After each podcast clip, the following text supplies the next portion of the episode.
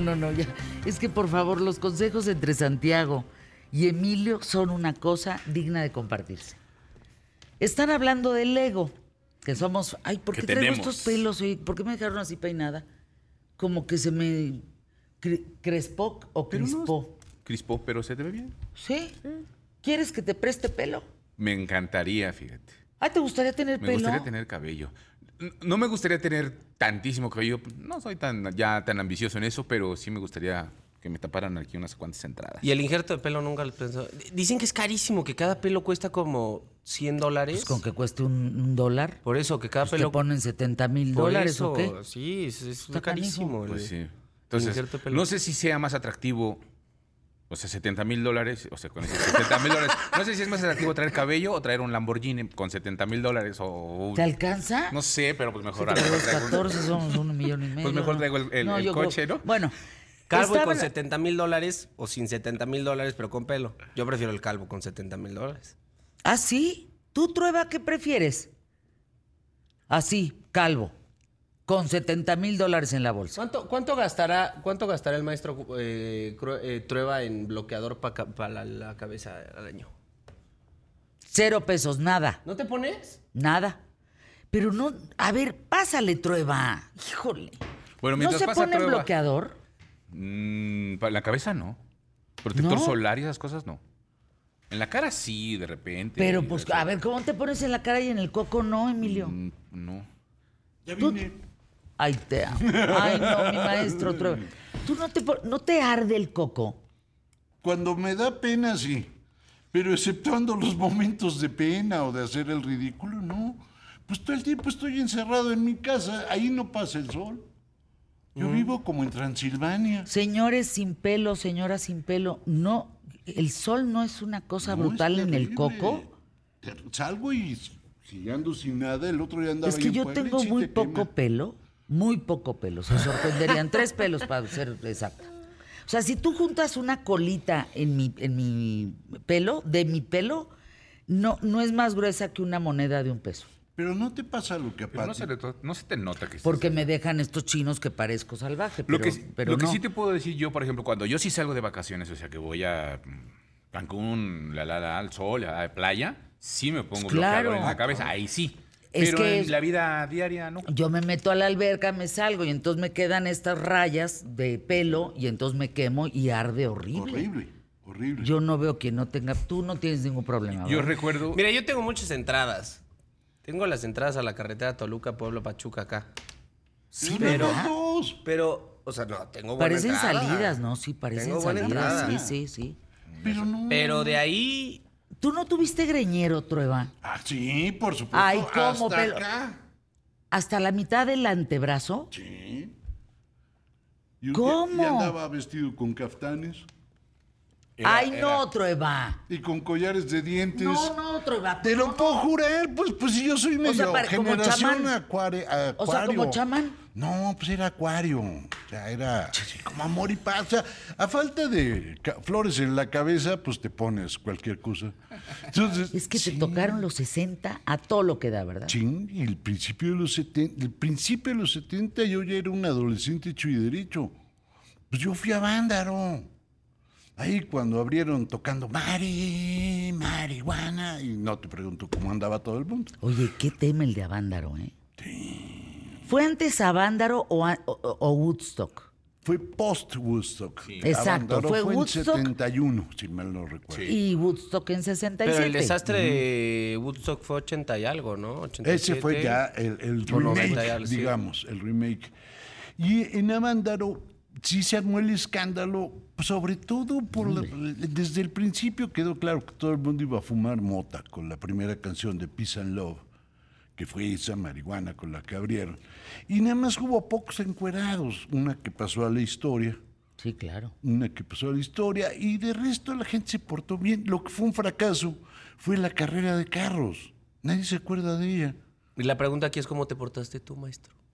Como siempre, impecable. Es impecable, O sea, tú maestro. pensarías que yo soy capaz de alocarme en un concierto y hacer algo indeseable. Nunca se oído hablar del encuerado de Avándaro. El encuerado de Es el Avándaro maestro que se pintó una diana en el ombligo. Así, ese era Que yo. se pintó el ángel, la ángela de la independencia. Dependencia en el que es ombligo ángel. o Ángela. hacia la parte. O sea, tú ese no crees que El que yo? corrió en pelotas en el escenario fue el maestro El Trueba. yo. maestro Trueba. Así de fácil. Sí. ¿verdad? Apenas me case, me ándale. No, aquí dice quédense todos platicando. Bueno, seguimos con lo de los Legos, porque sí es un tema interesante. Tráete una silla, ma- ¿estás cómodo? ¿Quieres Sí, tu cafecito? estoy- Ay, ahorita llega. Argentino. Buenos días. ¿Cómo amaneciste, argentino? Yo estoy muy bien, permíteme darte un abrazo porque no te vi en todas las vacaciones Dice que me vayan para y allá. te extrañé. Oye, sí sabes que te voy a descontar ese dinero, argentino, de las vacaciones. Sí, Y lo cual te vale cuatro cornetas. tengo que mantener una familia en la Argentina y estamos muy mal. No me puedes dejar así, como dirá Luis Miguel, vayan a verlo en la Argentina. ¿A cuál de los cuatro? ¿A cuál de los cuatro? Pues alguno, pero vayan a verlo. Yo ayer dije en un TikTok que dije, hijo de su madre, yo tengo boletos para el 25 de noviembre, donde me llegue el doble, yo también lo demando. Con que llegue Boneta y no. Con que llegue Boneta. Investiguen dónde andaba Boneta. Sí, no vaya a ser. Qué maravilla. Bueno, los Legos. Pero también vamos a hablar de, de- de- de los productos desechables. Un Lego es que, a ver, Un Lego es carísimo. el tema eso- era. esa es una pregunta ¿A dónde se interesante. fue el maestro? No me Quítenme la, mandaron a la mesa de los niños. no, quítenme la me cámara regreso. para ver al maestro. Vente. Venga, maestro, aquí le hago nalga si quiere. Acá ya, yo ya quedé. Allá, ahora sí. ¿En tu época te gustaban los Legos, Trueba? No había tal cosa. Era un producto que tenías que traer de Europa. Y había una versión chafa mexicana que se llamaban los castillos Exim. O Exim, no me acuerdo si Exim, era Exim. Y eran unos como legos, pero más chafaldranos, que hacías unos castillos bastante horripilantes, que tenían ahí un par de murciélagos y nada más. Era lo más cercano. Todavía no había estas maravillas. Me tocó ya, ya. Ya cuando no, no me interesaban, fue que llegaron en más. Yo Se llamaban los crecí- Exim Boy. Exim Boy. Yo crecí con mis hijos, con Legos. De hecho, me acuerdo que teníamos una cita los martes a las 7 de la noche, sí o sí, para adelantar el Lego que estábamos haciendo. O sea, era un, un evento importante, digamos, en la familia. Se volvieron fans igual que yo. Hoy tú estás haciendo el Lego de El castillo de el Disney. los castillo 100 de. Disney. Y tu hija, Emilio, ya se volvió fan de los Legos. Pero Sí. el Lego te sale carito. El ego sale carito, lo que le estaba diciendo justo ayer a, a Santiago y a Dios. Apenas, digo, apenas empezamos a comprar los primeros, ¿no? Pero cada uno está en 5 mil, 7 mil Sí son pesos. caros. Sí son muy caros. Y curiosamente, este, digo, no, no sé. Le compré, por ejemplo, la, la Noche Estrellada. Digo, no sé, no sé cuántas piezas, no, no recuerdo cuántas piezas son. Tres mil más o menos. Ajá, entonces yo No, dije, mucho menos. No, son como Noche Estrellada. 3.500, Sí, más sí, o menos. son Son como como 3.500. Tú de- tú de número de escucha, piezas, es, esas sí es muy diferente, ar- o sea, el Lego común al Lego Art. Lego Art son todos estos cuadros, la noche estrellada, Elvis. Elvis, la, La lengua, lengua de los Stones. Rollings. O sea, son diferentes métodos de, de, o sea, de armar. Bueno, X. el caso es que El, están el- caros. el caso es que están caros. Y, y sí él te caros, decía, muy padre. porque, fíjate, ya hay membresía. ¿En Yo no- serio? es membresía. Yo ya soy cliente VIP. Escuchen. ¿Por qué, oye? Te registras gratis en la página. Y yo dije, órale, me voy a registrar. Si ya estoy invirtiendo ahí todas mis quincenas, mínimo que me den algo de acá, un leguito chiquito de regalo, una cosa así. Me empiezo a meter, me empiezo a recibir puntos. Me empiezan a dar de que 10 mil puntos por tu compra. Yo, ok, no sé para qué sirven.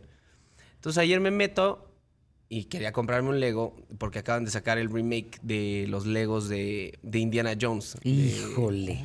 de No, no, no. del arca no, perdida. No, no, cállate. No, no, no, no. Entonces, ya no nos van a este caber, set, este no. set de la famosísima escena de la bola que persigue a Indiana Jones, Ajá. lo acaban de volver a sacar. Y yo no alcancé a comprar. Porque hay una. Es, es brutal esto. te- o sea, no, Lego, ¿qué tal el apapacho hay que una te estamos página, dando aquí? hay ¿Qué una tal, página, Fernanda, hay eh? una página que No, se llama bueno. Lego Builders, en, bueno, no página, una aplicación en donde te metes y te salen las categorías, ¿no? Por ejemplo, aquí, eh, todos los que me están viendo, estoy Un en el minuto. teléfono. Y me puedo meter, por ejemplo, me voy a meter a, Acá. a los de, no sé, ¿cuál- ¿qué les gusta? A los de... Acción. Harry Potter. Ajá. Y te salen todos los sets que han sacado desde el 2001. Bolas. Entonces puedes ver toda la historia Pero de cómo- entonces, eh, ¿cuánto has ganado con tu comprita? En fin, sí, me desvié, perdón. O sea, luego. Es que hay mucho que contar sobre. Entonces, cada 7 mil puntos te dan mil varos de, de de descuento. descuento. Ah, mira, está Mira. padre. Entonces, entonces Pague usted 100 mil yo ayer y le me regalan entero- mil a cambio. yo ayer me entero que tengo 100 mil puntos guardados. Entonces ya tengo un, die- un Lego de 10 mil varos gratis. ¿Qué tal? Ah, eso es una- Pues eso está- cómpraselo a eso- eso Dominic, está- por eso está favor. bien, fíjate. Está bueno, ¿no? Está bueno, ¿no? Sí, Ahora, sí, yo sí, de verdad, ¿eh? que sean tan caros. Carísimos. Fíjate, tienes el juguete. ¿Y cuántas semanas de diversión te da? Ay, no. es Pues a mí me dio dos días y ya acabé. No, porque sigue la plática, sigue el este, sigue la posibilidad de sentarte a jugarlo con alguien, sigue la posibilidad de pensarlo Es que con ahí es el detalle, por ejemplo, no, no, Eso lo los Legos no se pueden jugar. Exacto. Yo, por ejemplo, le compré, yo, le, yo le compré ese, eh, este de la noche y otro, pensando en, bueno, pues una semana que se aviente haciéndolo. No, se lo echó en un día. Claro. O sea, en un día se sentó en la mañana y en No la noche que yo juegas. llegué ya acabó. Lo ya, tienes y ya que lo tenía, y mostrar. dijo, ya lo, pon- ya lo, pon- lo puso de, de, de- de Es que muestra y ya no es jugar, ya al contrario, ya como son piezas de colección. No. Porque hay diferentes categorías de Lego. No, y ¿saben qué? Vamos a arrancar el programa. ¿Qué tal, Fernando? Es más divertido parece- jugar con las muñecas así. Vamos, exacto. Vamos a arrancar el programa porque ya se nos fue el tiempo. Ahora, sí les quiero decir que limpiarlos, Ah, no. Le estaba diciendo yo a Emilio también. qué barbaridad. Horror, sí. Qué horror. A ver, limpien el tren de Howard. Sí. No, a ver. No, a ver, limpien el piano. Ah, el piano está muy fácil. Pero límpiate cuando teníamos el tal Howard, antes de que lo destruyera Chela. Arrancamos el programa. ¿Qué tal, Fernanda? Pie derecho, quédate con nosotros. Es viernes. José Luis Trueba, Polán, Santiago Bissell, Emilio Valles Vidrio y tú, el invitado más importante. Arrancamos, pie derecho, vamos hoy por el mejor programa. Solo hoy, quién sabe ayer, quién sabe mañana. Quédate conmigo.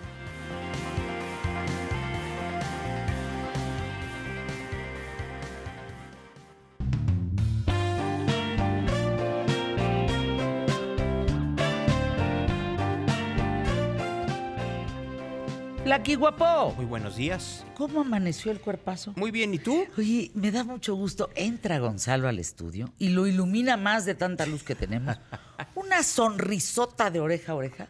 Que dije, qué rico que vienes tan contento. No, Pues, ¿qué pues te sí. pasó? ¿Llegar aquí? ¿Verdad? A ver, cuéntanos así, íntimamente, ¿eh? cuéntanos qué es para ti estar en qué tal, Fernando. Es que lo he dicho muchas veces, un oasis, pero además, a ver, más allá, el- el programa es una cosa, verte a ti es otra, y verte bien a mí me da mucho gusto.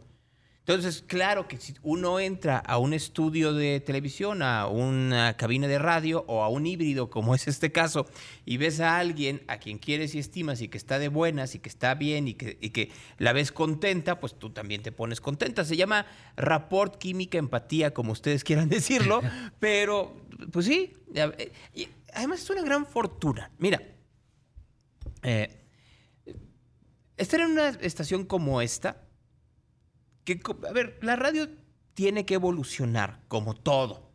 La radio tiene que confrontarse a las nuevas dinámicas de comunicación. Pero es muy afortunado tener estaciones de radio que tienen estabilidad.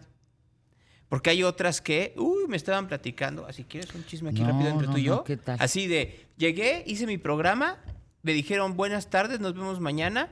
Y a, las- a la mañana siguiente me dijeron, ya no te presentes. Ah, me despidieron, no, se acabó la estación. ¿Cómo?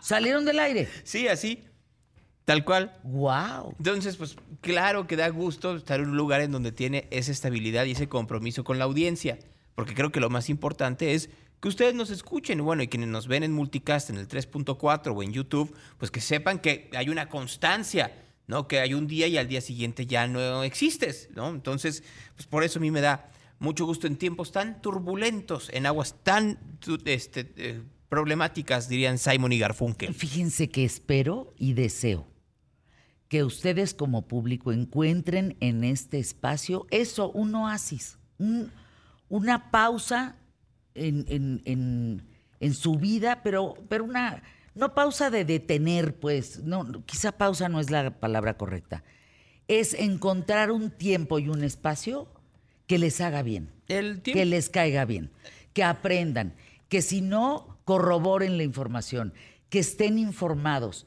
que se diviertan, que la pasen bien, que sea tan ligero y tan, tan ameno como aquello que nos hace sentir bien, así, tal cual. rico. Así que sea gusto, que sea para ustedes que escuchan el programa, me gustaría saber en cinco palabras qué significa para ustedes, qué tal Fernanda. Si sí logramos ser ese oasis o no. Mándenlo a QTF y a, Y a. Bueno, cuéntanos tu tema, mi querido Flaquigua. Hoy, Cuéntanos. hoy, 11 de agosto del 2023, se cumplen 50 años de que un DJ llamado Cool Herc estaba en una fiesta en el Bronx. Y entonces estaba jugando con las tornamesas, poniendo para poder cambiar de un disco a otro. Fíjate, esto fue muy curioso. Porque pues, como era un DJ y era como de estos DJs en donde pues hacía la fiesta, pues imagínense como DJ de boda, y dijo, tengo que buscar pues algo que ponerle a la gente. Y puso un disco que era el mismo que tenía en la tornamesa 2, puso el mismo disco de la tornamesa 1, para que diera vueltas la misma, eh, pues el mismo puente musical de alguna canción. Y así de pronto alguien comenzó a frasear dentro de ese puente musical. Y él le siguió, porque siguió extendiendo la mezcla, hasta que otro llegara y fraseara, y otro le respondiera, y comenzaran a tener un diálogo con, la, pues, con los asistentes de algún tema. Podía ser un tema de diversión, o podría ser un tema de, de esparcimiento, y luego comenzó a ser un tema que reflejaba lo que sucedía en las calles del Bronx, que hasta el día de hoy sigue siendo uno de los barrios de gueto, uno de los barrios que habla de las enormes inequidades, desigualdades que existen en ciudades como Nueva York. En pocas palabras, un día como hoy, hace 50 años, inició el hip hop. Que, a ver, quiero ser muy explícito en esto. Porque van a decir, ay, sí, es como, perdón la discusión, la voy a traer aquí, es como Memo Ríos y como Caló No, no, ahora te no, lo no. dice, no noto del rap No, es para no, no, reírse. No, no, no, bueno, Alejandra Guzmán. No, es, decir que Alejandra Guzmán es la reina del La rock. reina del rock, A ver, no. técnicamente sí. O sea, lo que toca Alejandra Guzmán. Sí, es- pero eso es este, internet. O sea, no, No, no, le- no, a ver, hay que entender que hip hop fue un movimiento creado por las bases desprotegidas de la comunidad afroamericana, de los negros en los Estados Unidos, específicamente en Nueva York, para que se convirtiera en un modo cultural de exponer y expresar la desigualdad, la discriminación, el racismo, la inequidad que existía en la sociedad norteamericana. Y hoy sí, el hip hop es una industria millonaria. Pero sigue hablando de lo mismo porque sigue existiendo. A ver, sí, claro, está eh, Jay-Z y está, por supuesto, Dr. Dre y podemos hablar de muchos más y, por supuesto, aquellos que han eh, caído como Tupac Shakur o como Notorious B.I.G., etcétera, etcétera. No obstante, todos estos nombres que les estoy diciendo no salieron de Bel Air, no salieron de Malibú, no salieron de Greenwich Village ni de Soho, salieron de las partes más marginales de las ciudades. De Bronx, de Harlem. En Nueva Exactamente. York. De la parte violenta, de la expresión de los barrios empobrecidos. O en Chicago o en Los Ángeles. Exacto. O sea, hay que comprenderlo. De hecho, pues, a ver, una de las canciones más famosas de Blondie es una llamada Rapture. Y tuvo, ¿por qué? Porque efectivamente era una blanca, pues, haciendo esto. Ahora que murió Sinead O'Connor, hablaba ella de la manera en la cual la industria musical paraba estos, eh, estas expresiones musicales porque se convertían en un riesgo. Hablaba, por ejemplo, de aquel, eh, grupo llamado NWA que hizo esta famosísima canción llamada Fuck the Police. Y que entonces pues salían ya los niños efectivamente de clase media y de clase alta cantando Fuck the Police. ¿Y qué hizo la industria discográfica? Pues creó a MC Hammer y a Vanilla Ice para edulcorar el hip hop slash el rap. No, no se trata de eso. Se trata de entender que fue un movimiento que también existe en México, hay que decirlo, que fue adoptado también por, por eh, intérpretes en México. De ahí vienen estas famosas peleas de gallos. Pero que no son, vuelvo a repetirlo, gente que no entienda que se termina por ser por un género que habla de lo, no. No. solo de lo subversivo, sino también de lo marginal. Es que, a ver, el hip hop es mucho más que un género musical. Es una corriente cultural. Así es. Eh, Es en sí misma, es como abarca distintas áreas que por ende puede zafarse de ahí el rap, el funk, el soul, lo que tú gustes y mandes, es una corriente cultural que engloba todo. De ahí vienen los DJs, de ahí vienen muchos temas. Y, de ahí hay que entender inclusive hasta la cultura en el vestir, la cultura en los autos, que tienen que ver con ser entre estrafalarios y exhibicionistas, porque se tiene que comprender que es parte del éxito a partir de que se puede salir del gueto, sin olvidar el gueto.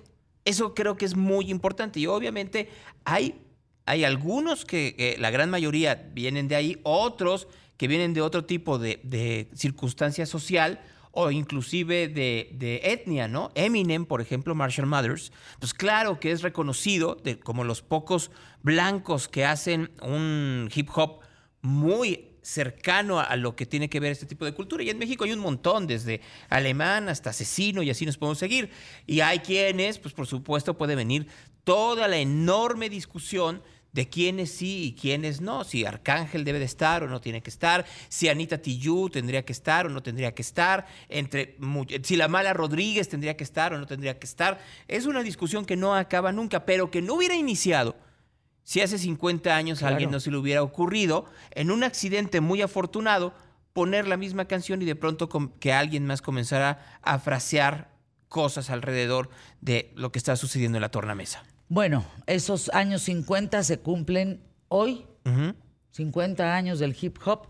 ¿Cuánto valdrá la industria del hip hop hoy en día? Pues imagínense en Spotify, por ejemplo. Pues, a Una ver, locura. yo me imagino que debe de ser de las más valiosas hoy en día, así como el reggaetón a nivel latinoamericano, el hip hop es hoy el género predominante en los Estados Unidos.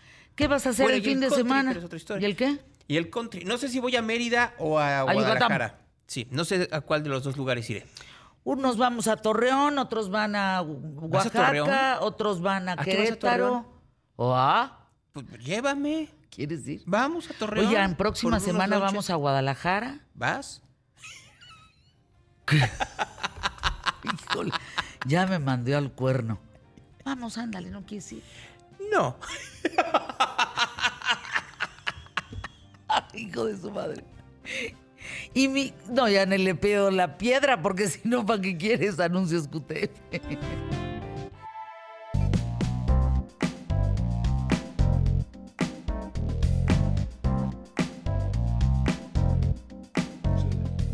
No, no, no. A ver, página 117. Nuevo libro del maestro José Luis Trueba Lara. Le digo, es que tú sacas un libro cada 15 días.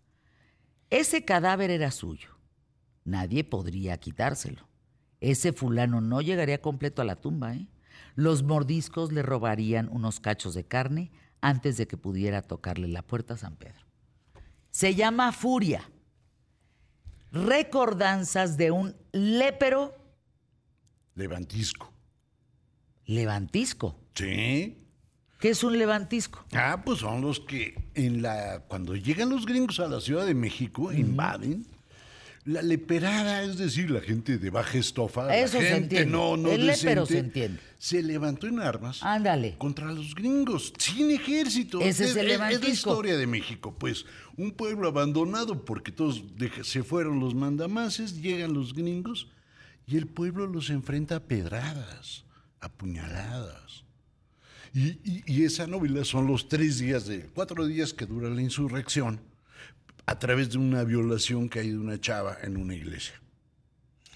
Y te lo edita la UNAM, que eso es una joya. Sí, estoy recontento. Y está re chulo. Por dentro tiene. a- Oye, no, las ilustraciones de Manuel Peña. Tan No, buenísimas. no, no, no, no Y están sale el buenísimas. perro ¿A qué hora con- hiciste esto, maestro? Por el amor de sin Dios. querer. Porque, a ver, cuéntanos de tu Fíjate libro. que es un libro que yo fui escribiendo sin darme cuenta. Lo fui pensando desde que me topé con una litografía. Hay una litografía de Carl Nebel que todo el mundo conoce. Es la entrada del general Scott a la Ciudad de México. Ya está entrando el ejército gringo y Palacio Nacional, en vez de la bandera tricolor, tiene la bandera gringa ya.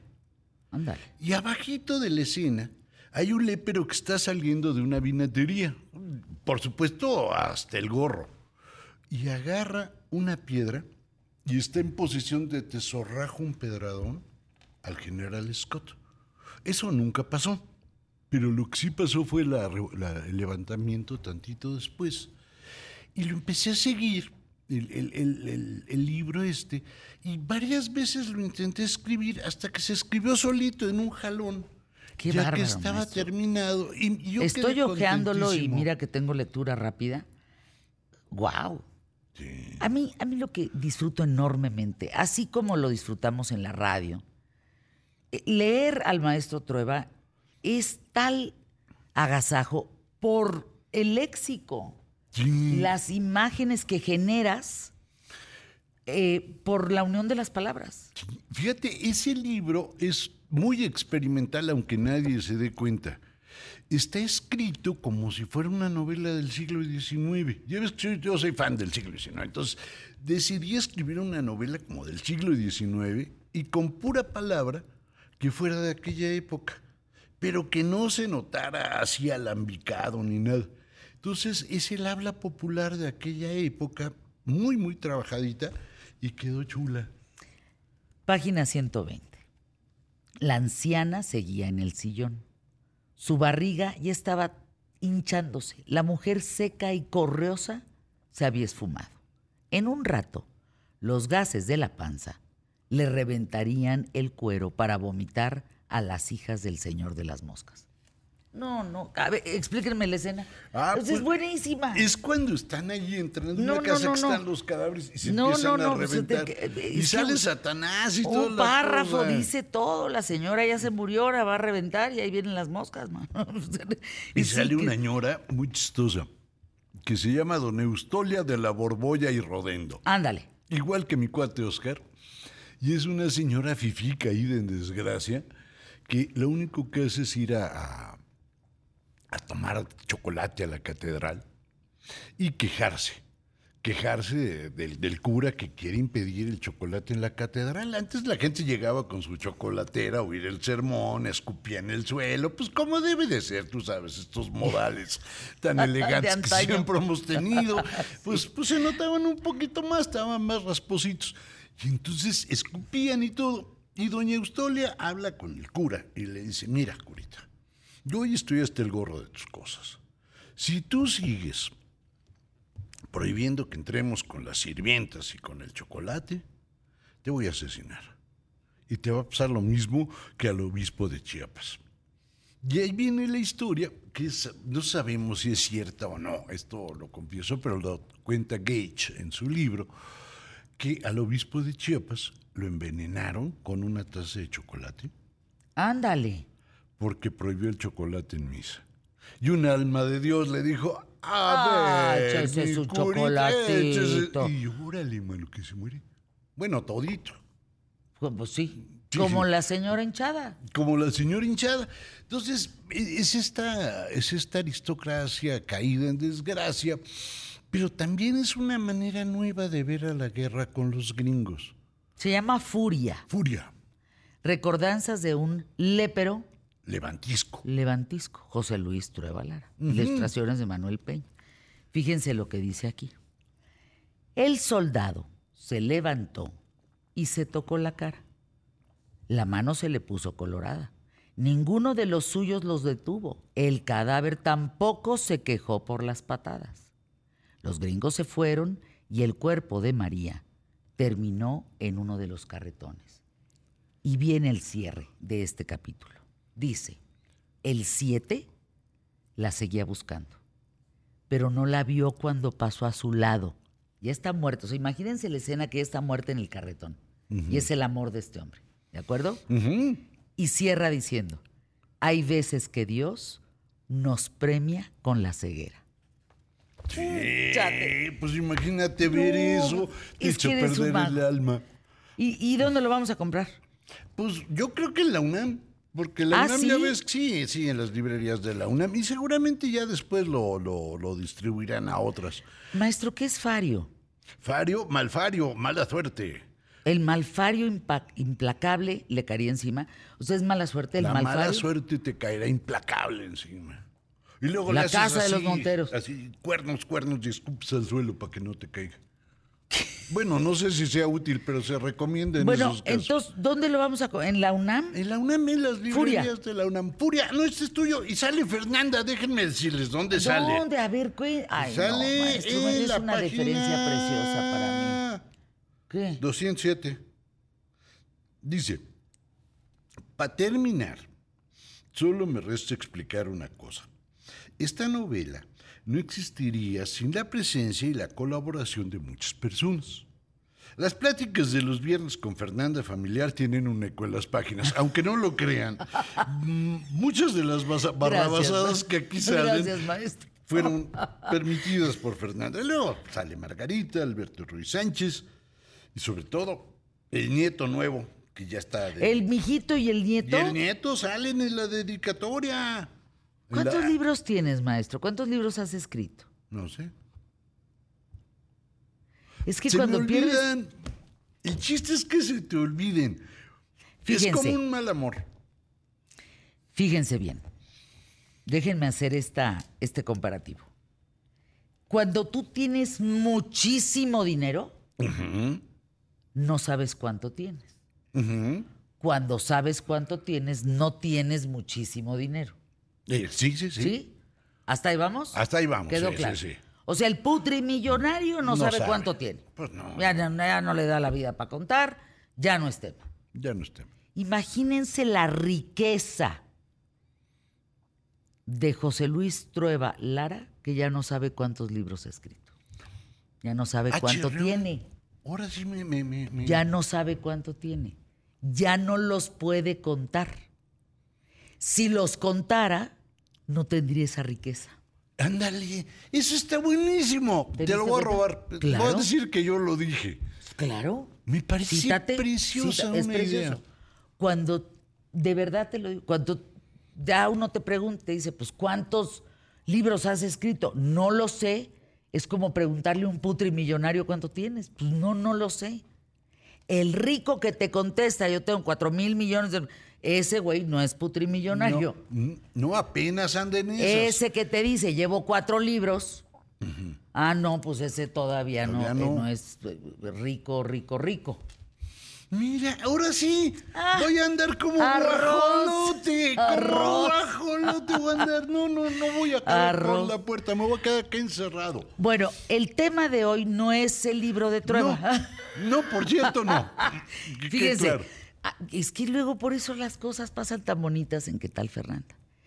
Hoy vamos a tratar el tema, y ahorita regálanos minutito y medio, de la cultura de usar y tirar. Ajá. A ver, hago el planteamiento. Cuando nosotros, generación eh, Trueba, Fernanda, Emilio, etcétera, éramos jóvenes, teníamos unos pares de pantalones jeans, Dos. de marca o no, y nos duraban chorro de años. Y si eras el menor, estás frito. Estás frito porque te tocaba el del hermano mayor y el que le sigue el que, y pobres jeans los que te llegaban. Sí, eran de dos puestas.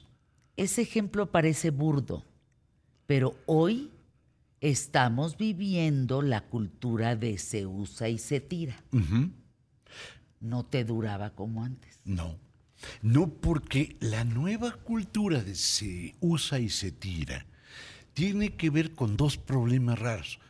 Con el primero es pensar tu lugar de existir como un museo y la segunda es pensarte a ti como un personaje. Me explico. Tú y yo, antes, hace los años 80, íbamos a comprar y comprabas unos calzones, una camisa o lo que sea. Y ahora no compras eso. Compras una manera de vivir. Te venden una vida. Entonces te vuelves un personaje y esa vida te dice cómo tiene que ser tu cuerpo, a dónde tienes que ir, a dónde, qué te tiene que gustar, con quién te debes de acostar. Es ¿Un decir, estereotipo?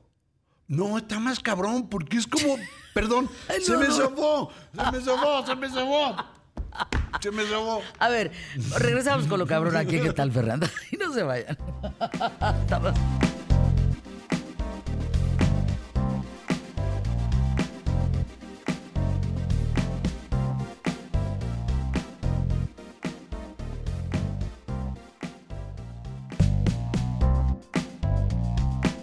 No, no, no. ¿Qué dijiste?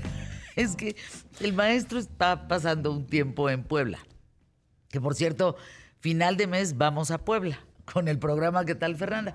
No, si traemos una gira que ya parecemos las Pandoras, man. Ya estamos como el, el- el inesperado tour de las Flans y las Pandoras o Emanuel y Mijares, así andamos. Ándale. bueno, estás en Puebla y entonces ahorita saliendo el programa no se queda hasta el final porque agarra su camioncito y se va a Puebla. Sí, para echar chile en nogada en Casa Reina. ¿Vas a ir hoy? ¿Vas a ir? ¿Vos sí? ¿Voy a ir? Mándame el número de tu chile. Sí, cómo no. No, bueno. Pero luego hay gente que, que, que toma mal este tipo de cosas.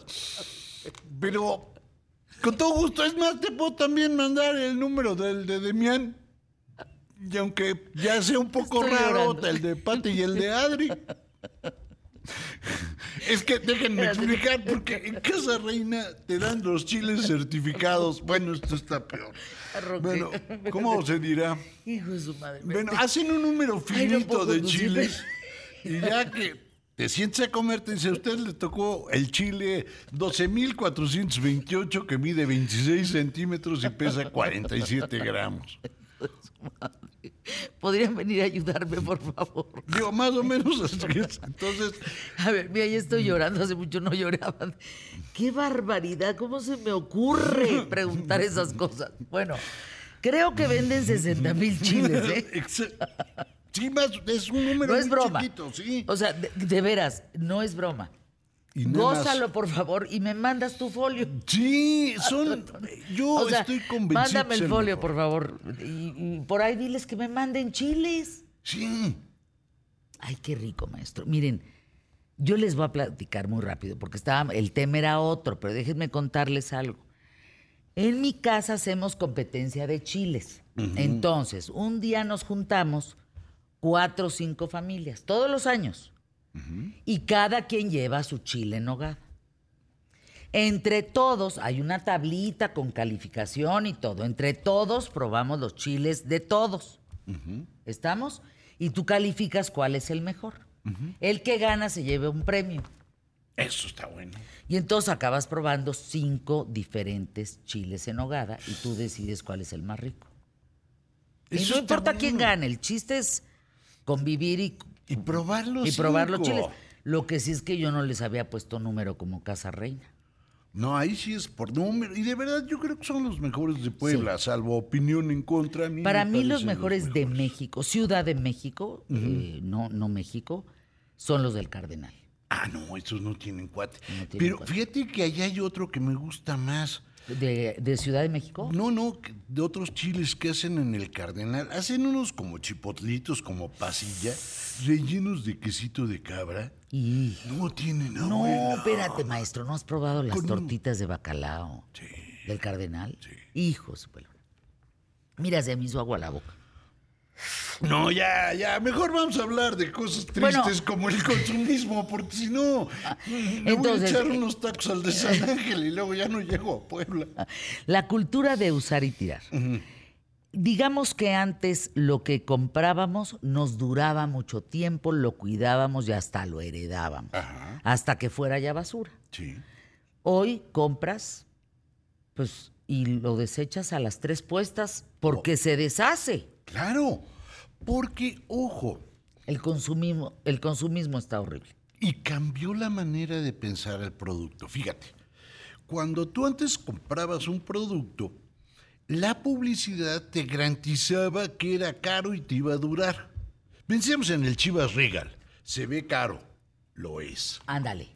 O sea, no, aquí no nos Aquí no andamos nos con tarugadas. O sea, Aquí- esto sí no sí tiene lana, eche un chivas. Si no, vais a la goma. Bueno, era una publicidad con esa cua- cualidad y la producción tenía esa misma cualidad. Tú te comprabas una camisa blanca para que te durara hartas puestas. Pero eso suponía que tú ibas a gastar mucho dinero. En cambio, ¿qué pasa si atomizas tus ganancias? Y volvemos democrático el consumo. En la época del anuncio de Chivas, tener una tarjeta de crédito era pantallante. En cambio, hoy cualquiera la tiene. En la época de Chivas no habían seis meses sin intereses y un llaverito de pilón. Ahora lo hay. Lo que ocurre es que tú masificaste el crédito, masificaste la, con- la- la- la- la posibilidad de compra y cambiaste la idea de temporada. Antes habían tres o cuatro temporadas de ropa, primavera, verano, otoño, invierno, y por ahí había una en medio que a veces metían.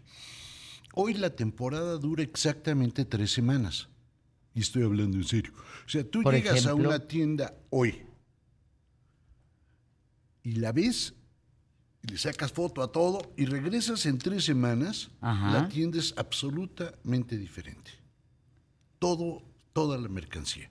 Y la mercancía está pensada para que tú la, la, la, la consumas con una rapidez brutal y para que no dure. ¿Para qué quieres que dure si dentro de tres semanas está out? Ahora, lo interesante es lo que sigue. Tú cuando llegas al centro comercial, me da igual cuál sea, o, o- o si llegas ahí al puesto o, a, donde sea, lo que te ofrecen no es ropa. Te dicen quién quieres ser. Uy. Es decir, tú quieres ser marinero de Río Consulado, pues vas y te compras la playerita que trae el tiburoncito. Sascuas. Tú quieres ser golfista de la Jardín Balbuena, Vamos con el cocodrilo. Vamos con el cocodrilo. Tú quieres ser un yupi trasnochado. Y quiero que quede claro, ya ser yupi, por favor, no lo hagan, es naco, pero no importa. o sea, no falta uno que Ya se oyeron, es naco ser yupi. Es, es naco, ya es naco. Ya, eso lo aprendí con Cristina Cordula. Y entonces vas y te compras ropa Calvin Klein. Te venden una vida. Y cuando tú te compras la ropa, fíjate qué bonito, la ropa está hecha para tu cuerpo, pero no para el que tienes. Sino para el que debes de tener. O sea, ese es el problema. O sea, ese es el problema. ¿Cómo me acordé de Sonsoles, te acuerdas? Sí. Una chava que venía a hablarnos de moda y de cómo vestirte y se voltea y ve al maestro otra vez y dice, uy, no, usted sí está en serios problemas. Pues sí, no, pero era cada viernes, me sonaba. Cada viernes se, escabechaba Me el maestro Trueba de veras, de que no le queda la camisa, usted no, se combina bien. Ay, no, no, no, No, qué no, no, no. Yo- o sea, no entramos en la categoría tú y No, no, entramos en esa categoría. Sí, Pero no. fíjate qué interesante, porque tú cuando compras una vida, te dice esa vida cuánto debes de pesar, de qué tamaño deben de ser tus nalguitas, Exacto. de qué tamaño debes de tener. Y si no, ponte las pilas para que en la siguiente temporada te entre la ropita. Exacto. Pero cada ropa, aunque sea talla 6, voy a inventar, o talla 0, o talla 3, en cada marca es diferente. No es lo mismo tener de la marca A una talla 2 que de la marca B. ¿Por qué razón? Porque cada marca te exige un cuerpo distinto y una manera de vivirte distinta. Me explico. Yo llego al centro comercial, bueno, yo no. Llega una mujer joven al centro comercial y puede decir, yo quiero ser una futura ejecutiva. Y hay una tienda para eso. Yo quiero seguir siendo adolescente perpetua. Hay una tienda para eso. Hay una tienda para eso. Yo quiero ser una ama de casa de la del Valle. Hay una tienda para eso. Yo, quiero tener el mejor sexo del mundo. Hay una tienda sex shop en Acapulco. En Acapulco. Claro, y sin fotos, cosa que es una tragedia, pero... Es- está canijo. Canijo. Pero tú puedes escoger tu vida. Y la escoges a tal grado que sabes a dónde tienes que ir, qué tienes que comer, qué tienes que ver, con quién te tienes que acostar. Terrorífico, ¿no crees? Pero está padre porque si no tienes nada en la cabeza, ya te arreglaron la vida. Ya, el problema es cuando alguien tiene algo en la cabeza y se inventa una vida que no tiene que ver con lo que venden en el mercado y se fregó. Pero si no tienes nada en la cabeza, tú ve, vive tu experiencia. Ahora, si no te alcanza la lana, no te preocupes, para eso está la piratería. Y si no te alcanza para Híjole. piratería, no te preocupes, para eso está la garra. Y si no te alcanza para la garra, pues ahí hay cosas que hay. Pero ojo, es que la sociedad genera esos patrones y permite que exista toda esta mercancía pirata para que tú puedas sentirte bien y no haya problemas. Y no patalees. No importa que tu reloj diga Courtier. Sí, neta, hay Dice relojes Casio Courtier. Rolex. Sí, no, es Ralex. Es Ralex. El Ralex es un poco más barato y es como de aluminio tecatero, pero, pero, pero, pero, da la pala, o sea, yo, da la Qué barbaridad, Trueba. No, no nos va a dar tiempo de entrar en el tema psicológico y, y social de lo que esto representa. Hogareño. Y- pero es infinitamente más complejo que antes. Antes era más sencillo. Sí.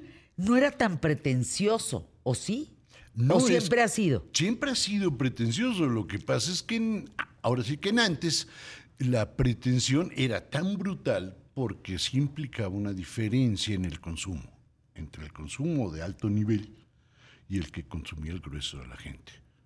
Hoy ya no, porque hoy tú puedes traer tu ropita pirata y puedes traer tu, tu- tu ropa preda o tus zapatos preda o proda o pruda. Caray. Ahora, también viendo las cosas que son originales, ves personas que entran a una tienda y compran una cantidad de cosas que dices, ¿de dónde sacan el dinero para comprar esto? A eso es sorprendente. Yo trabajo como burro. Me falta vender el- los tamalitos el domingo. Y, Asociémonos. ¿Verdad? Uh, ya. Y, y no está fácil comprarte una bolsa, pues. Salen con 10 bolsas. Hay otra economía en este país en la Ah, que no. a que no estamos No, no estamos incluidos. Anuncios QTF. Pues sí, ese es el tema. Ese es el-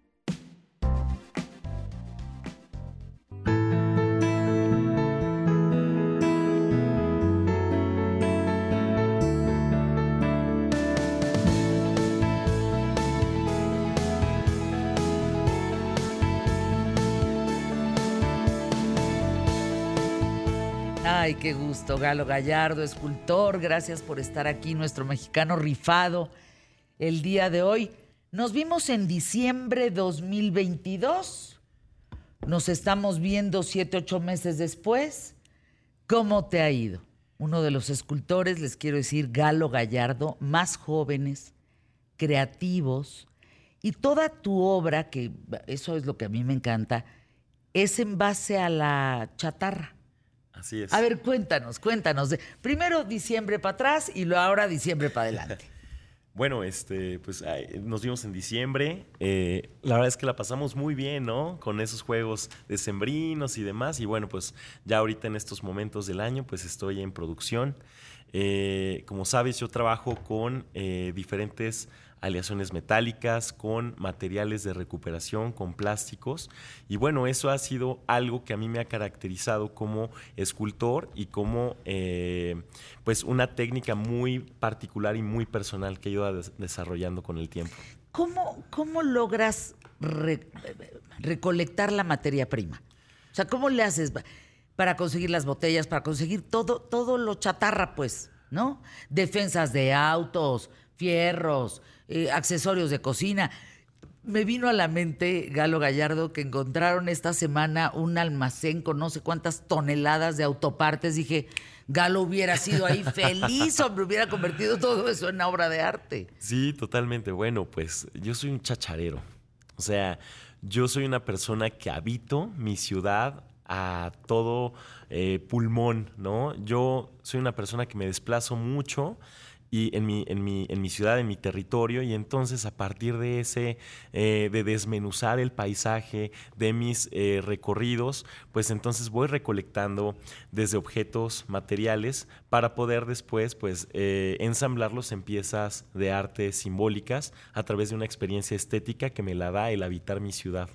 A ver, hay gente que nos escucha en la radio Es el público más inteligente de la radio y la televisión en México. Describe una pieza tuya Mm. en este espacio. La, una que te venga a la mente, pero descríbela que sientan la pieza a través de la radio y la vean sin verla a través de la televisión. Ok, ok. Bueno, pues eh, mi última pieza, mi última pieza fue, eh, hace alusión a un carro de Fórmula 1, una réplica exacta del carro que conduce Checo Pérez. Ese auto, lo que hice fue que yo eh, lo modelé, eh, se hizo en fibra de vidrio y posteriormente yo lo empecé a recubrir con diferentes elementos, ¿no? Este auto tiene una serpiente de cascabel que lo está estrujando. Este auto tiene una Virgen de Guadalupe en la parte de hasta adelante, tiene un águila que la está devorando y tiene dos eh, números con los que corre este vehículo. Este carro corre con el número 43, haciendo referencia a Yotzinapa, y el número 68, haciendo alusión a los estudiantes. Me imagino yo cómo sería el carro que yo quisiera correr si fuera mexicano. No es un carro lleno de, de marcas y patrocinios. Es un carro lleno de huellas y lleno de símbolos que a mí como mexicano me construyen. Entonces, este auto lleno de cháchara, lleno de, reciclado, pues a mí me hace eh, pensar pues, en todos estos sucesos, eh, porque como tú sabes, te lo llegué a platicar, bueno, nosotros fuimos damnificados del 19 de septiembre y a partir de ese suceso, mi obra toma mucho, eh, mucha fuerza porque empiezo a construir a partir de lo roto. Entonces, eh, ¿Qué perdiste ese día? ¿Qué perdieron? ese día, pues bueno, la, eh, nuestro núcleo familiar se tuvo que separar y nos fuimos a vivir a diferentes eh, lugares, nos separamos, Eh, fueron puras pérdidas materiales. Posteriormente, pues bueno, nos convertimos en activistas y a partir del activismo y de la lucha, pues logramos la reconstrucción. Entonces, paralelamente a mi obra, era la restauración emocional Híjole, claro.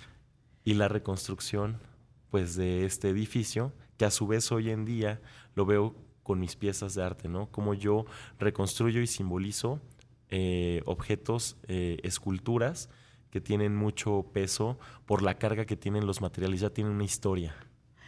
Venimos de platicar, eh, Galo Gallardo, aquí en ¿Qué tal Fernanda? De úsese y tírese. Nosotros cuando fuimos adolescentes, Sí, pues los jeans nos duraban hasta que el hermano siguiente los usara. Eran eternos, ¿no? Nos duraba todo mucho más, no se tiraba tanto las cosas. Sí. Hoy, hasta la moda, incluida eh, marcas que te venden por muy buen precio para que tú estés a la moda todo el año, porque te pones la ropa, te va a Claro. durar cuatro puestas, pero ya llegó la el cambio de temporada. sí, Hay mucha basura allá afuera. Hay mucha basura. A mí me impresiona mucho, Galo, que tú agarres parte de eso que parece que es basura y lo conviertas en arte. No es basura. ¿Te has puesto a pensar en esto? De lúcese, tírese y de cuántos cachivaches has podido encontrar para generar una obra de arte. Sí, totalmente. O sea, yo pienso que el arte es contextual y lo veo reflejado en mi obra y en mis materiales. Yo trabajo con eh, objetos de recuperación que tienen una, una historia y en este sentido también pues la obsolescencia programada. Eh, ese término alude a estos objetos que son producidos en serie, en masa, y que tienen un tiempo de vida predeterminado desde el momento de su concepción. O sea, eh, ese reloj, ese celular, esa, eh, ese objeto va a dejar de funcionar en un par de meses. Entonces genera esa... eh, El pues, lúcese, tírese. el es luces ese rascacielos de basura. Y es bien interesante porque pues es buscarle un sentido distinto a las cosas y, y- y ver de qué manera pues puedes este, generar algo, algo distinto, ¿no? Con estos materiales. Nosotros somos un país que ensambla tecnología de otros países. Exacto. Entonces, Automóviles, aviones. lo que hago es que yo eh, tomo esa idea y esa identidad de, de- ese sector mexicano que ensambla cosas, yo lo que hago es que lo traslado hacia un discurso plástico escultórico y por eso es que pienso que mi obra es muy, muy mexicana, muy... No, pues eres un mexicano rifado. Fíjate lo que te preguntan. Por acá, Francisco Raigosa de, de Veracruz. ¿Alguna vez, Galo, has pensado en hacer una escultura en movimiento, un tipo transformer? ¿No? ¿Qué, crees que sucedería con esto? Bueno, yo creo que el arte tiene muchas posibilidades y hoy en día eh, la multidisciplina y la transdisciplina permite que eh, encuentres posibilidades de presentar tu trabajo, ¿no?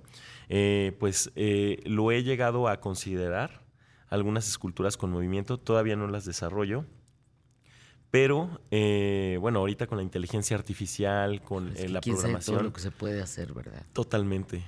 Sin embargo, creo que ese acto estático de una pieza de arte, que puede parecer un robot, ¿no? Puede, pero ese acto que permanece en el tiempo y que no tiene un movimiento, a mí me da mucho a reflexionar. Entonces me gusta que las piezas se, se mantengan eh, inmóviles. Es que, por ejemplo, ves un águila que hace Galo Gallardo y dices, es que esa cosa va a volar.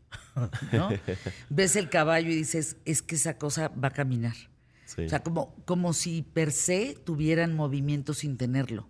Es una cosa muy extraña. Sí.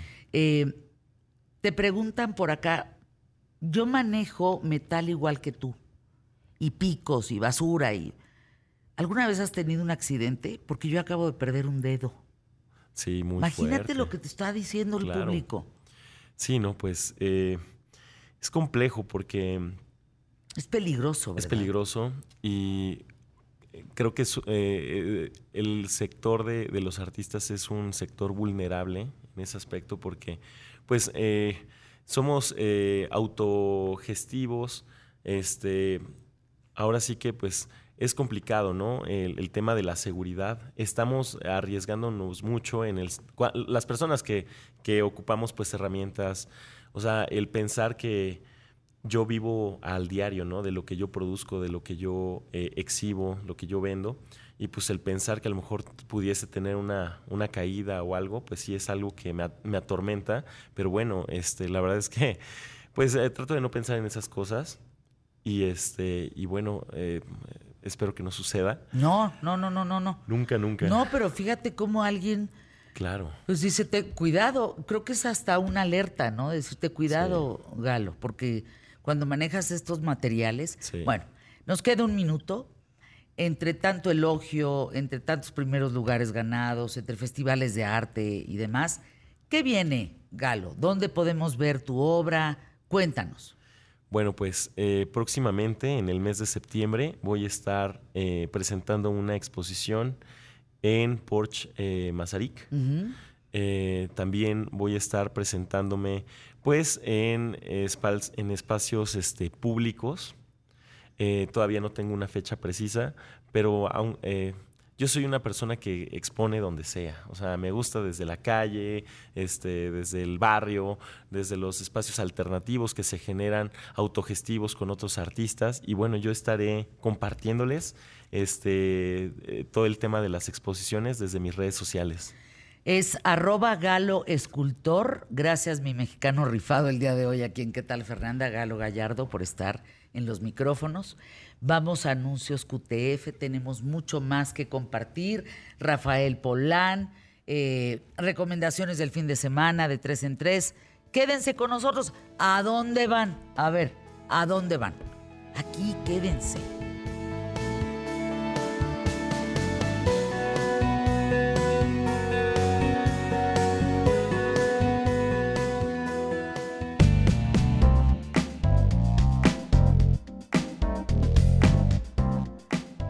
Queridísimo Rafael Polán, qué gusto saludarte, historiador pecudísimo. ¿Estás dando cursos o no?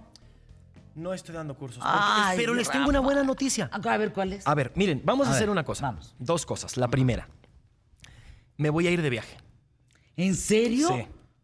Y hace tres meses les pregunté a dónde quieren que me vaya. ¿Y qué te contestaron? Ámsterdam. Estábamos al aire. Y dije, Ay, no me perfecto. acordé, fíjate, de Ámsterdam. Entonces me voy a ir y desde allá les voy a reportar, desde O allá sea, voy a te iniciar. vas, te vas a la calle de la Sin Mile, o sea, la milla del pecado, sin nosotros. a reportar, a trabajar, Ah, Fernanda, a trabajar. a sacrificarme por esta H Claro. producción. Ah, está, ajá. Y luego. Y, y yo lo que les iba a decir es que ya Ay, no estoy madre, dando. Llévanos a la milla del pecado. Pero les voy a reportar desde. Oye, están cambiando. Bueno, luego te cuento de las leyes que están cambiando. ¿Sabes de qué me acuerdo? Imagínense, mi abuela vivía Ajá.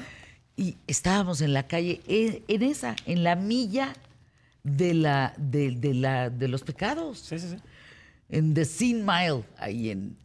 Y de repente mi abuela, yo me acuerdo que era yo chiquita y se, se acerca a un aparador Ajá. y dice, ay, qué cosas tan curiosas. Y como que yo creo que ya no veía bien. Y yo sí empecé a ver muy bien lo que estaba viendo. Y dije, oye, estas no son flores.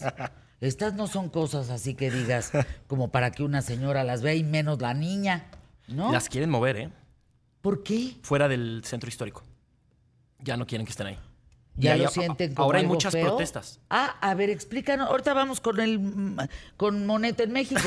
Con Monet, pero a ver, cuéntanos. Hay muchas, muchas este, protestas porque, uno, ya no puedes fumar hierba mala en la calle. ¿Qué te pasa? No se puede. Hace un año se podía. en las coffee shops, allá dentro de la cafetería, en tu Pues casa. si están los camiones que pasan por ti en la esquina, hombre, qué barbaridad. Dos, eh, ya no puedes beber en la calle, beber cerveza, alcohol. O sea, ya no fumas marihuana, ya no te metes nada y ya no tomas Y- en la calle. Y ahora quieren mover a las prostitutas del centro histórico, moverlas a los alrededores. Y mm, ellas no quieren porque dicen... Pues se va, se va. Algunas sí Troya, quieren ¿eh? porque no... Mira, les cambiaron la ley, ya no pueden estar después de las 3 de la mañana. Oye, yo estoy informado de esto porque soy mundano, ¿eh? No crean que por... Que estoy muy experto del tema, ¿no? De la prostitución no, no, en no, no. A ver, cuéntanos. Hay una Ah. ley que acaban Ay, de... se pone rojo, rojo, rojo. Pues es que investigo antes de viajar para queda reportar. claro. No, no, muchas gracias, queda- muchas gracias. No, no. Por allá, por favor, no nos entrevistas a una prostituta a ver qué te dice. Hay una. Hay una. pues, hay algunas que sí se quieren salir y otras no. Sí, porque, a ver, si tú eres un turista que va a eso, yo, híjole, a mí me daría pena, así como que están todos tomando la foto y paseando, y tú, bueno, ahorita vengo, ¿eh? yo voy aquí, se ¿Sí? cierra la cortina. Ellas dicen, por un lado, que eso, mm, los turistas no van mucho, van más a ver, a tomar fotos, a. Y, y por eso luego hay gente que o te recomiendan no tomar fotos ahí, no tomar fotos a las Pues sí, vitrinas. porque puedes quemar a alguien, Están ¿no? chambeando. Pues sí, claro. Y ahora las quieren mover y ahora ya dijeron, oigan, no, espérense. Ahora sí estamos lejos del Eh, turista. y exactamente. entonces ahora quién nos va a contratar y, Y quién nos va a en este momento hay marchas. Újule. ¿Cuándo te vas? Eh, O sea, estamos a finales casi de agosto. Ajá, no, 20 mediados a finales. Hazme el favor, yo estoy peor que tú. Estamos a 11 de agosto. 6, 27 de agosto. Dos semanas. O sea, ya. ¿Y nada más a Ámsterdam? No, no, de ahí me voy a recorrer. Pues es que se me ocurrió el, el- el plan. Ahora que estaba en lo de los cursos, dije, oigan, me preguntaron cuándo retomas los viajes. ¿Te acuerdas que hacía viajes por Europa? No, hombre, pues es que... Bueno, no nos llevaste a todo Roma, Tenía- Italia. no, no, no, que yo llevaba gente y increíble. tenía No, mi- queda mi lista claro, de pero espera. ahorita Bueno. estuviste, ¿qué? Dos, tres meses fuera y estuviste todos los viernes con me fui a llevar gente. allá. Y Increíble. bien pacientes me, me- Y bueno, pues se me ocurrió como reactivar esto de la lista de espera. La gente se me llenaron este año y el que viene. ¿Cuánta gente va contigo? Nada más llevo 10 personas. No llevo muchos. Híjole, Nosotros ¿saben 10 el contando agasajo? historias. El agasajo de que tu guía, tu gurú, sea Rafael Polán en, el, en tu tour. Un día te voy a enseñar un video con experiencias de ellos. O sea, de lo que dicen. De yo viajé aquí y, y esto me pasó. ¿Por qué no lo traes el próximo viernes? Hecho. ¿Va? Hecho. Lo, lo- Tráenos esos testimonios para ver ahora que te vas y que nos reportes desde allá. Sí, pues. Órale, ¿Va? sí. Bueno, Vamos a trabajar. dice David Cáliz, a ver a qué hora entro yo, ¿verdad? Monet en México. Está David Cáliz Manjarres, curador de arte del Munal, con nosotros vía Zoom, porque tenemos una buena noticia, Rafael. Arráncate. Bienvenido, David. Rafael, los escuchamos. Bueno, pues. eh, Muchas gracias. Yo quise invitar a un especialista, un gran conocedor como, como David, para que nos cuente. Fíjense que ahorita que estábamos hablando de los viajes, hay cuadros, hay obras que uno a menos que te vayas a otro país, no vas a poder ver. Y hay ciertas corrientes que, que de pronto nos son poco familiares. Por ejemplo, todas estas eh, vanguardias, estas tendencias que surgen en el, a finales del 19, principios del 20, con Picasso, con Dalí. Toda esa pintura no la podemos entender sin, sin una, voy a decir corriente, David, ahorita me regañas, sin una corriente que es el impresionismo. Para mí, si tú entiendes el impresionismo, entiendes el artista de hoy, este carácter rebelde del artista, el hecho de que escojan llamarse los impresionistas y, y el pilar de este movimiento, para que ubiquen ustedes, este, va a haber una segunda generación de impresionistas. Ahí está Van Gogh. Entonces, esta primera es muy importante, que es donde está Monet. Y nos trajeron a México, la gente del Monal, pues los, unos nenúfares desde el Museo de Chicago, No, qué bárbaro. en México, aquí. Están en el mural. nunca había salido. ¿Cuántas piezas? A ver, David, ¿qué- A ver, David, cuéntanos. ¿cómo, cómo llega Monet a México? Muchísimas gracias por la invitación. Estamos muy contentos en el Museo Nacional de Arte. Tenemos la fortuna ahora de tener tres piezas del artista francés Claude Monet. Dos provienen del Museo de Dallas y una del Museo Sumaya. Ah, de Son obras fundamentales para comprender la historia del arte moderna. Se hablan como de personalidades importantísimas, pero lo interesante también es que estas tres obras se encuentran en diálogo con artistas mexicanos que de alguna u otra manera eh, tienen los ecos del impresionismo europeo y que lo trasladan a un lenguaje particular desde la perspectiva de los mexicanos, como Joaquín Clausel, Mateo Herrera, eh, Armando García Núñez, el propio eh, Romano Guillemín, y también haciendo algunas referencias a nuestro gran paisajista del siglo XIX, que es José María Velasco, y uno de sus alumnos más destacados, que es Carlos Rivera. Son tres obras que se encuentran ahorita en el Munal, y en realidad es un agasajo, porque como bien mencionaban, eh, Rafael, es solamente a través de hacer un viaje al extranjero, tener la posibilidad de ver estas piezas. Y creo que la responsabilidad del MUNAL y sobre todo del Instituto Nacional de Bellas Artes es poder justo acercar a, a públicos diferentes obras que serían muy complicadas de verlas, pero que además también sean tratadas de una manera diferente a partir del diálogo de los acervos y de las colecciones nacionales. La, la exposición es Monet Luces del Impresionismo. ¿Está en el Munal hasta cuándo? Porque, miren, algo pasa en México que a mí me, me- me llama la atención poderosamente. Cuando hay una buena exposición, las filas de la misma son una locura. Sí.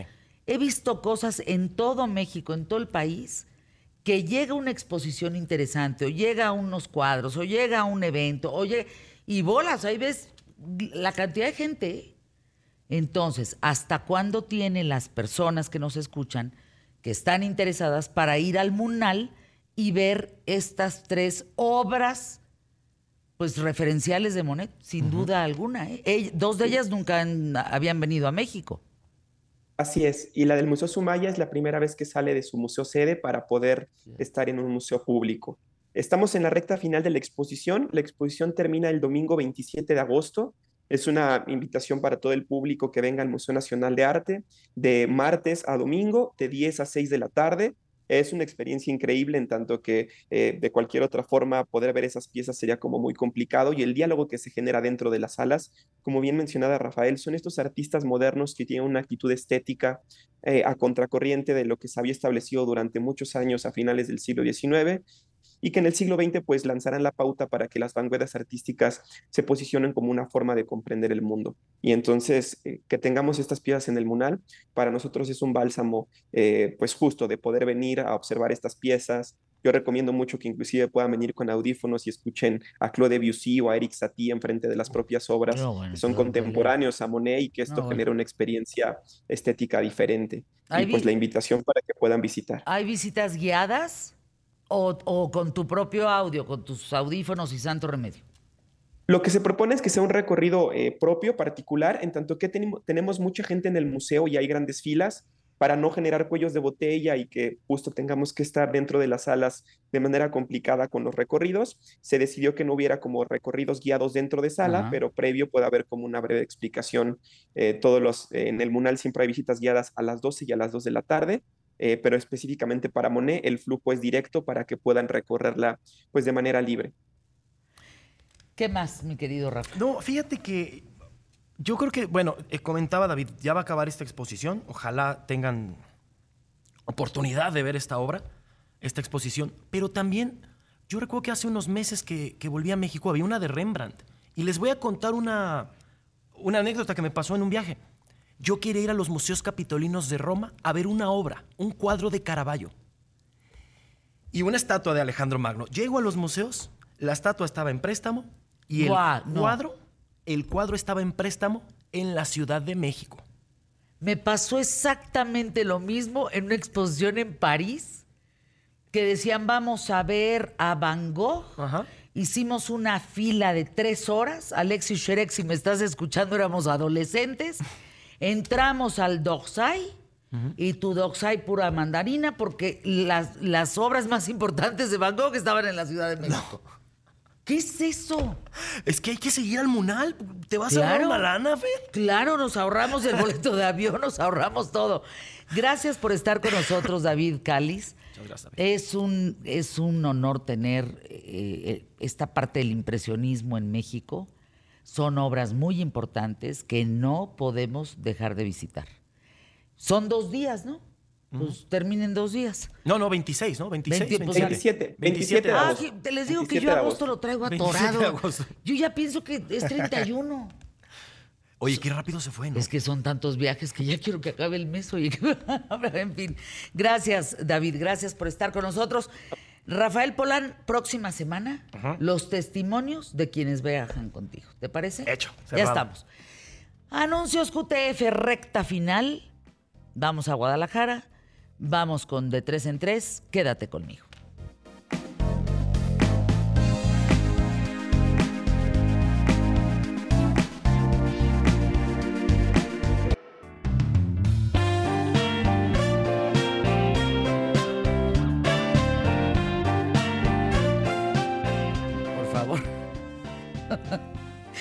¿Qué te dijeron del maestro Trueba, Emilio? ¿Qué, qué dijo la señora? ¿Qué Dice fue? arroba mu- mu- munequina o Gina.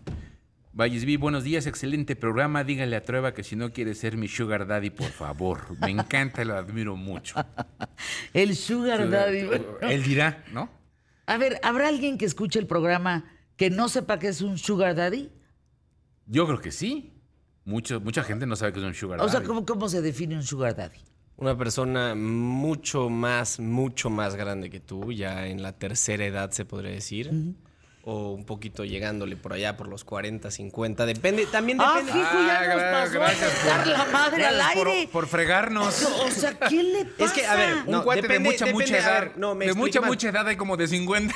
Me expliqué mal. Depende de tu ed- la edad en la que tienes el sugar daddy, es la edad en la que es ya un sugar daddy. A ver, entonces, Si yo ¿cu- tengo ¿cuánta 20, si diferencia? yo tengo 20 y tú tienes 50, pues sí ya eres mi sugar daddy. Ah, un sugar daddy Si más o menos está como los 30, años, ¿no? Si tú 30 tienes años. 30 y él tiene unos 70, pues ya es tu sugar daddy. O sea, no es una edad específica, pero es depende de tu edad, como, como siendo Ah, la pareja. ya me asusté, dije, yo ya, ahora resulta que yo soy la mamá daddy. Básica, ¿Cómo básica, básicamente, yo? sugar mommy. Sugar mommy. Ah, existen también. Sí, o sea, es como si yo anduviera con, con uno de 90. No, como si tú anduvieras con uno de 20 y le patrocinaras todo. Ah, por- por- porque además uno los mantiene. sí, claro. Ese es el Ah, concepto caray. del Ese sugar- es el concepto del sugar daddy. El concepto del sugar daddy es que tú patrocinas. Pero, pero patrocinas es como suavecito, los mantienes. Pues sí, tampoco, o sea, no sé si hay sugar daddies o sugar mommies, no juzgo. No En juzgo. el- En, el público ya, ya tendrán ahí sus decisiones por qué hacerlo, pero sí es patrocinio, es... O sea, te compran todo. Tú sal conmigo, tú acuéstate conmigo y yo te compro tu iPad, te compro tu coche, te compro, te saco a comer, te... Sí, todo. Te mantengo prácticamente bien. ¿Y la diferencia con un escort? Que nada más pagas compañía. O sea, bueno, pagas la, la pagas compañía, pero es un asunto. no- es que este- la, la sugar O sea, no daddy hay o un el- sueldo mensual. Es que resulta que es como si fuera una relación de novios. El sugar es como una relación de novios, pero a sabiendas de que pues, yo soy mucho más grande que tú y te mantengo por eso. O sea, estás conmigo porque eres mi amante, compañera, este, la, la, la, pero te mantengo por todo eso. O sea, es como si yo saliera con un 70-320. Más o 80, menos. 80 Ajá. 320. Sí. No, och- 85 320. Así es. O sea, 85 años, Tres infartos. tres infartos y 20 millones de dólares. Exacto. Ese Sería tu- mi sugar daddy. Así es. Exacto.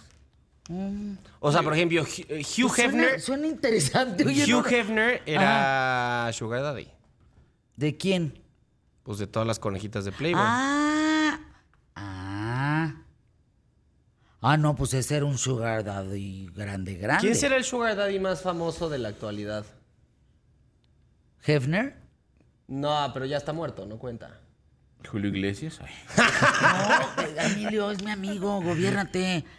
Tiene al invitado en la línea telefónica, Rodolfo Monroy, editor de espectáculos de Excelsior. Qué gusto saludarte. Tres recomendaciones para el fin de semana, por favor, te escuchamos. ¿Qué tal, Fernanda? ¿Cómo estás? Muy buenas tardes. Y también a Emilio y a Santiago, muy divertidos. Ay, no, qué maravilla, qué temas de- del Sugar Daddy, Mommy Daddy. Y bueno, este sí, Fernanda, déjame platicarte que ahorita en el Centro Cultural Helénico se está presentando una obra de teatro que se llama Indecente. Es una obra original de la autora Paula Vogel, quien ganó un premio Pulitzer y cuando se presentó en, eh, en Broadway, este, su directora eh, Rebeca Taicini ganó un, un, Tony, ¿no? A la mejor dirección. Es una obra, eh, Fernanda, compañeros, eh, pues que habla acerca de una compañía de teatro, de teatro dentro del teatro, una compañía del teatro específicamente en Varsovia, eh, pues que se da a la tarea de montar una una historia, una dramaturgia eh, de Sholem Ash que se llama El Dios de la Venganza. Es una obra eh, que habla acerca de una pareja de judíos eh, en 1906, específicamente de la comunidad Yiddish, y cómo empiezan ellos a forjar esta compañía de teatro eh, que habla justo sobre dos pare una, una pareja de, de hebreos y que tiene un burdel clandestino en el sótano de su casa. Entonces tienen a una chica, a una hija eh, que empieza a enamorarse de una eh, de una de las prostitutas, ¿no? Entonces, este, a raíz de esta obra le va bastante bien, es una historia real, es una historia real que se empezó a montar en 1906 en Varsovia y después eh, se llevó a Rusia, también se presentó en Berlín este, y bastante bien le fue a la obra de teatro hasta que llegó a Nueva York eh, y en los años 20 estaba en el circuito of Broadway, ¿no? Este, obviamente en su idioma yiddish. Y entonces cuando se hace la traducción al inglés en 1923 en Broadway, este justo ese día de este estreno, pues acude la policía y arresta a, a toda la compañía y también al director eh, por faltas a la moral, ¿no? Entonces, pues esta obra, eh, todos los todos los actores, pues son repatriados a, a Varsovia, a Polonia y pues te imaginarás lo que ya eh, sucedió con esta comunidad teatral, este, dado que en, en Europa y específicamente en Polonia todo lo que estaba sucediendo este, con el ascenso del poder nazi, ¿no? Y lo que sucedió desgraciadamente con toda la comunidad judía. Fíjate es que- una obra, ajá, dime. No, no, estaba pensando en la cartelera del Helénico, está presentando cosas bien interesantes. ¿Esta obra está durante toda la semana o solamente una vez a la semana? Solamente está jueves, viernes, sábado y domingo, jueves a las 8 de la noche, viernes a las 8 de la noche, sábados 19 horas y domingo 18 horas. Es una obra protagonizada con, por figuras como Alberto Lovnis, eh, también Majo Pérez, Fernando Canek, este, dirigida por Prisian Magaloni, y es, tienen que ir a verla, de verdad, es que es un llorar, pero un llorar que te emociona, es una obra súper bien hecha, un trazo escénico que vale muchísimo, muchísimo, muchísimo la pena. Además hay eh, tres músicos eh, presentes en vivo. La música es otro otro protagonista. Hay un clarinetista, una eh, una, una mujer que toca el violín y un hombre que toca el acordeón. Vale muchísimo la pena. Ya nada más está este fin de semana y el siguiente. Este, así es que les pido, les pido por favor que vayan a verla. No saben lo bien que se la van a pasar.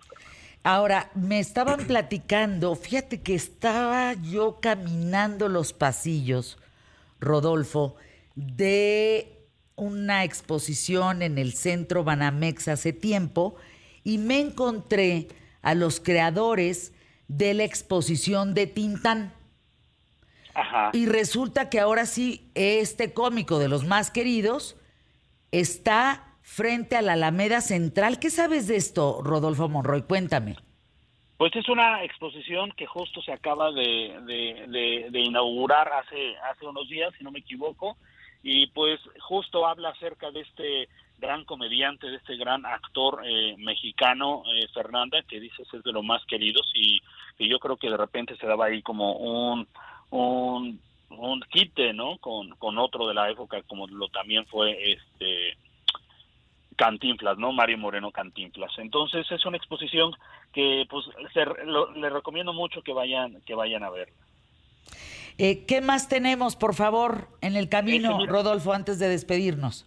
Claro, antes de despedirnos, este, les voy a dejar dos recomendaciones eh, musicales. Eh, fíjate que Vicente Fernández, su disquera, acaba de lanzar un material discográfico eh, con temas eh, cantados por primera vez en la voz de Vicente Fernández, que se llama eh, Vicente Fernández le canta a los grandes compositores de México y son temas eh, como Échame a mí la culpa, también la media vuelta que nunca habíamos escuchado, por lo menos en un disco grabado de Vicente Fernández.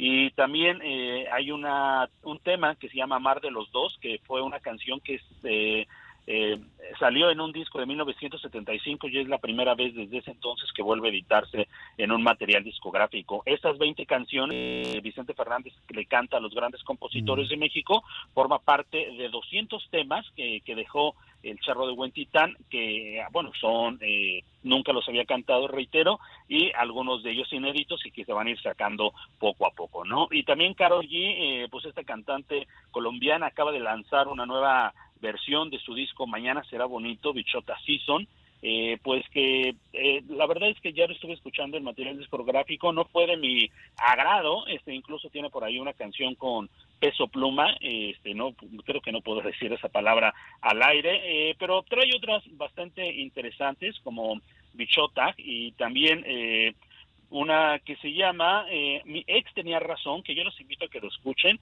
Eh, Carol G dijo que es un homenaje a Selena, Selena Quintanilla, a esta cantante, la reina del Tex-Mex. A mí de repente me pareció como era algo entre Alicia Villarreal y también Quítame ese hombre del corazón que cantaba eh, Pilar Montenegro. Y viene un remix de Provenza, este éxito de Carol G, que fue el más escuchado en la plataforma de Spotify, eh, con una versión con DJ Tiesto. Pues te agradezco enormemente, Rodolfo Monroy. ¿Qué vas a hacer el fin de semana? Porque mira, editor de espectáculos de Excelsior es un tema, ¿eh? No, no, no creo que te quedes en tu casa encerradito. Por mi parte, mañana estaré en el gran, gran, gran concierto de Candlelight, que es un eventazazo de Alexander Hacha, que es un virtuoso, ¿eh? Sin duda. Y es un evento increíble, lleno de velas. Es, es, es algo que vale mucho la pena. ¿Tú qué vas a hacer, Rodolfo? ¿Ya se nos fue? Se cortó. ¿Tú qué vas a hacer? Yo voy a ir a ver Barbie ¿Y tú qué vas a hacer? y Oppenheimer. Pues sí. Yo voy a estar en las tierras de Oaxaca este fin de Échate un molito. Qué rico. Uf, uf, bueno, uf. ¿con qué te quedas? Yo me quedo sin duda. Sin duda... ¿Qué? Dijo. ¿Qué- no ¿Con qué te quedas? ¿Qué, qué dijo? Este, me quedo sin duda con un gran programa, con un cierre de semana muy bonito y con invitados más así con, como, como Monroy sin duda, como Rodolfo. ¿Tú? Yo me quedo. Yo, si alguien necesita un sugar daddy, hable. Ah, no es cierto. no es cierto, no es cierto. Si alguien la necesita, la mommy me avisa. ¿Qué dice? Que para patrocinar los útiles.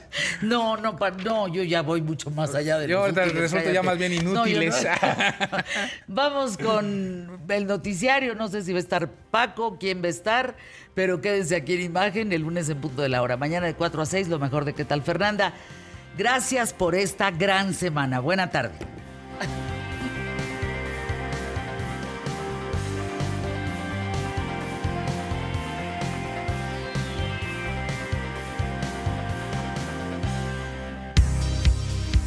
¿Qué tal Fernanda? Con música original de Mario Santos. Es una producción de Fernanda Comunicaciones para Imagen Radio. Derechos reservados.